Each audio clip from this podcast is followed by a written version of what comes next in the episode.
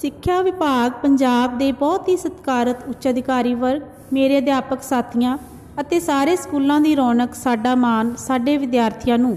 ਪਿਆਰ ਭਰੀ ਸਤਿ ਸ੍ਰੀ ਅਕਾਲ, ਨਮਸਕਾਰ। ਮੈਂ ਰਜਨੀ ਵਾਲਾ ਐਸਐਸ ਮਿਸਟਰ, ਸਰਕਾਰੀ ਹਾਈ ਸਕੂਲ ਮੁੰਡੇ, ਮੰਡੀ ਹਰਜੀ ਰਾਮਲੋਟ। ਤੁਹਾਡੇ ਨਾਲ ਦਿਲ ਦੇ ਕੁਝ ਭਾਵ ਸਾਂਝੇ ਕਰਨਾ ਚਾਹੁੰਦੀ ਹਾਂ। ਜਿਵੇਂ ਕਿ ਆਪਾਂ ਸਾਰੇ ਹੀ ਜਾਣਦੇ ਹਾਂ ਕਿ 7/1/2021 ਤੋਂ 5ਵੀਂ ਤੋਂ 12ਵੀਂ ਜਮਾਤ ਤੱਕ ਕੋਵਿਡ-19 ਦੀਆਂ ਹਦਾਇਤਾਂ ਦੀ ਪਾਲਣਾ ਕਰਦਿਆਂ ਸਕੂਲ ਖੋਲੇ ਜਾਣ ਦਾ ਹੁਕਮ ਪੱਤਰ ਪ੍ਰਾਪਤ ਹੋਇਆ। ਇਸ ਨਾਲ ਮਨ ਵਿੱਚ ਇੱਕ ਉਲਾਸ ਦੀ ਲਹਿਰ ਦੌੜ ਗਈ, ਕਿਉਂਕਿ ਇਹ ਪੱਤਰ ਇੱਕ ਸਕੂਲ ਦੀ ਇਮਾਰਤ ਖੁੱਲਣ ਨਾਲ ਸੰਬੰਧਿਤ ਨਹੀਂ ਸੀ, ਬਲਕਿ ਇੱਕ ਅਧਿਆਪਕ ਦੀ ਕਰਮ ਭੂਮੀ ਤੇ ਅਹਿਸਾਸਾਂ ਨਾਲ ਜੁੜਿਆ ਇੱਕ ਪੂਜਾ ਸਥਲ ਮੁੜ ਤੋਂ ਖੁੱਲਣ ਜਾ ਰਿਹਾ ਸੀ। ਇਹ ਅਧਿਆਪਕ ਵਰਗ ਤੇ ਸਾਡੇ ਬੱਚੇ ਉਸ ਇਸੇ ਜਗ੍ਹਾ ਤੇ ਹੀ ਆਪਣੀ ਆਪਣੀ ਸੁਪਨੇ ਸਿਰਜਦੇ ਹਨ ਤੇ ਇਸੇ ਕਰਮ ਭੂਮੀ ਤੇ ਹੀ ਆਪਣੀ ਮਿਹਨਤ ਤੇ ਜਜ਼ਬੇ ਸਦਕਾ ਅਸੀਂ ਆਪਣੇ ਜੀਵਨ ਦਾ ਅਨਮੋਲ ਖਜ਼ਾਨਾ ਪ੍ਰਾਪਤ ਕਰ ਸਕਦੇ ਹਾਂ।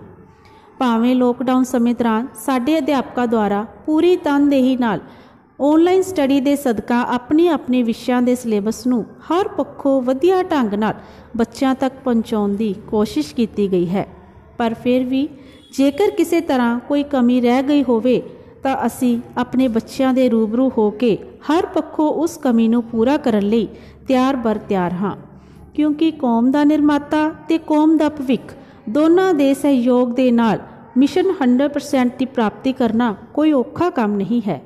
7 ਅਤੇ 8 ਜਨਵਰੀ ਨੂੰ ਮਾਪੇ ਅਧਿਆਪਕ ਮਿਲਣੀ ਦੌਰਾਨ ਬੱਚਿਆਂ ਦੇ ਮਾਪਿਆਂ ਵਿੱਚ ਸਕੂਲ ਖੁੱਲਣ ਤੇ ਖੁਸ਼ੀ ਮਹਿਸੂਸ ਕੀਤੀ ਗਈ, ਜੋ ਕਿ ਸਾਡੇ ਲਈ ਇੱਕ ਪ੍ਰੇਰਣਾ ਦਾ ਸਰੋਤ ਹੈ।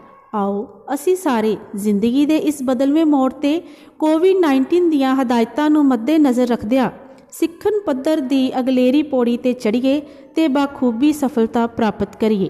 ਇਨ੍ਹਾਂ ਸ਼ੁਭ ਕਾਮਨਾਵਾਂ ਦੇ ਨਾਲ ਆਓ, ਸਾਰੇ ਅੱਗੇ ਵਧੀਏ। ਤੁਹਾਡਾ ਸਭ ਦਾ ਬਹੁਤ ਬਹੁਤ ਧੰਨਵਾਦ।